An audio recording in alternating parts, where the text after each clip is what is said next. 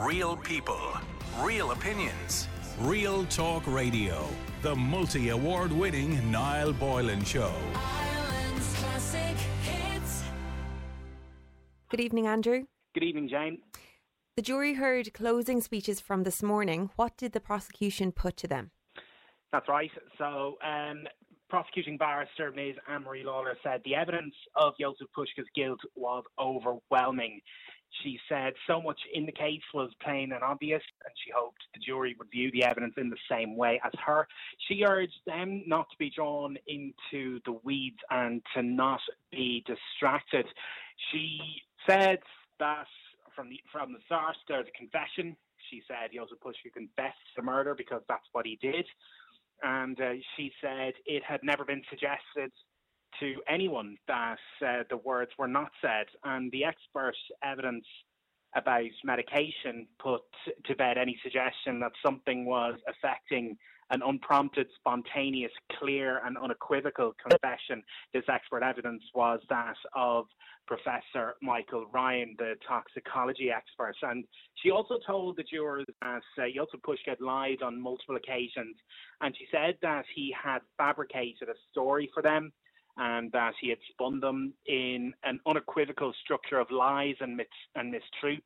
And she described some of them as foul and contemptible in their nature. And she also said the lies affected Jozef Puska's credibility and that the jurors had to ask themselves could they put any weight on the story that Jozef Puska had given in evidence. Mm-hmm. Uh, and Anne Marie Lawlor also said Ashling Murphy was an investigator in her own murder. What did she mean by that? Well, she said she made those remarks that she was the investigator in her own murder, and then followed up by saying that Ashling Murphy got the DNA of the person who killed her under her fingernails. And mm-hmm. she also said that the evidence of eyewitness Jenna Stack was extremely was extremely important, mm-hmm. as she had described Jozef Puska holding Ashling Murphy down in the bushes. And Anne-Marie Lawlor urged the jurors to use what she called their basic common sense. She said that she was conscious of giving credence to what she described as Jozef Puska's ludicrous and fabricated story, and she said that it was like being through the looking glass of foolishness. But she said that the lies told by Jozef Puska were not benign, they were contemptible.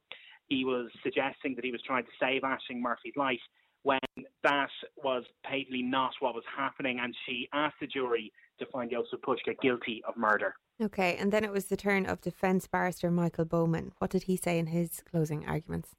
That's right. Defence counsel Michael Bowman said that the case had to be decided on the evidence and not on emotion, prejudice, or sympathy. He said that um, what happened to Ashling Murphy was without justification. He called it barbaric and he said that it was futile to suggest that sympathy should not lie with the Murphy family who had sat in court uh, listening to the evidence, and he said that they did so with such dignity.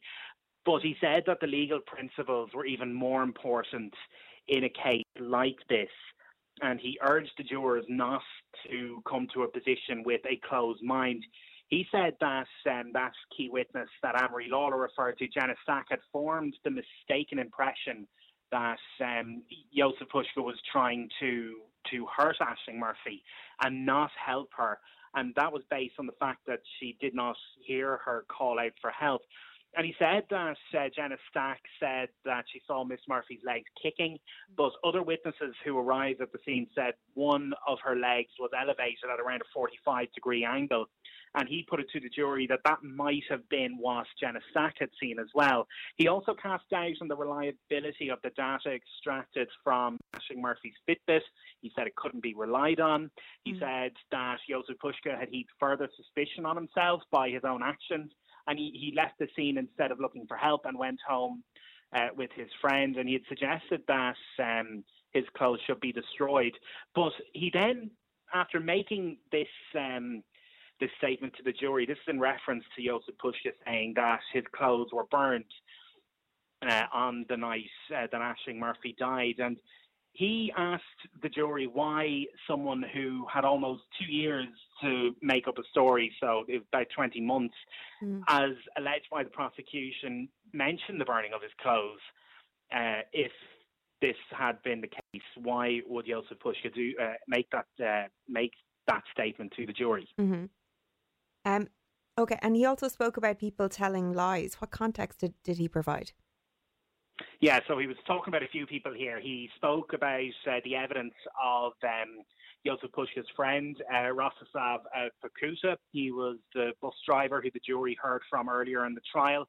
And um, it had heard, they had heard at the time that um, he made two Garda statements, uh, one that was incomplete, and then he gave a second one. And Michael Bowman then said today that um, Mr. Pakusa lied to Gardaí about the last time he saw Jozef Puska.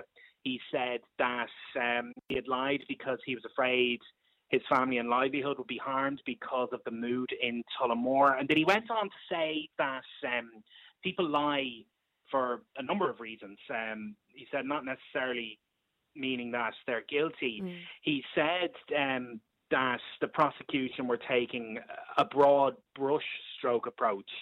And he also told the jurors that Mr. Puska was not following women on the 12th of January. However, even if they were satisfied that someone followed a girl around Tullamore, that should not be taken as evidence of Mhm. murderous intent. And um, he also said there's no evidence of any scratch marks on Jozef Puska's hands or face, which are caused by Ashling Murphy's fingernails.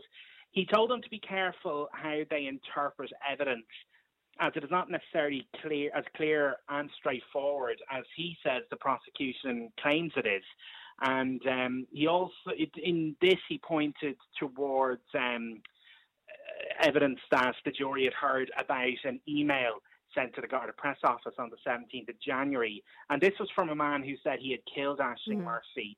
And uh, the court also heard that this man suffered from mental health issues. He drank too much. And uh, he told Gardaí he didn't remember sending the email, and he said that he was very sorry.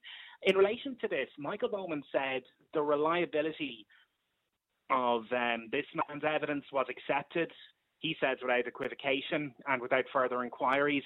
And then he said when Jozef Puska said he could not remember his engagement with Gardaí in hospital when it. Uh, well, when he made admissions to murder, that he said Jozef Puska was ridiculed for this. And uh, Michael Bowman then said that Jozef Puska had done no more than anyone else who was at the scene looking to help Ashling Murphy on the 12th of January, and that he did no more than anyone would do in those circumstances.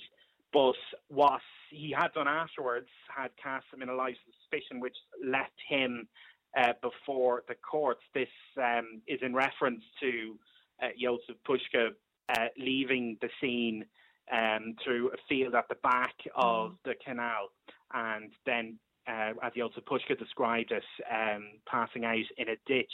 And Michael Bowman said that um, upon a cold analytical parsing and stress testing of the evidence, he said that the jury could not bring a verdict of guilty. Okay. Uh, and did the judge get a start on his charge to the jury?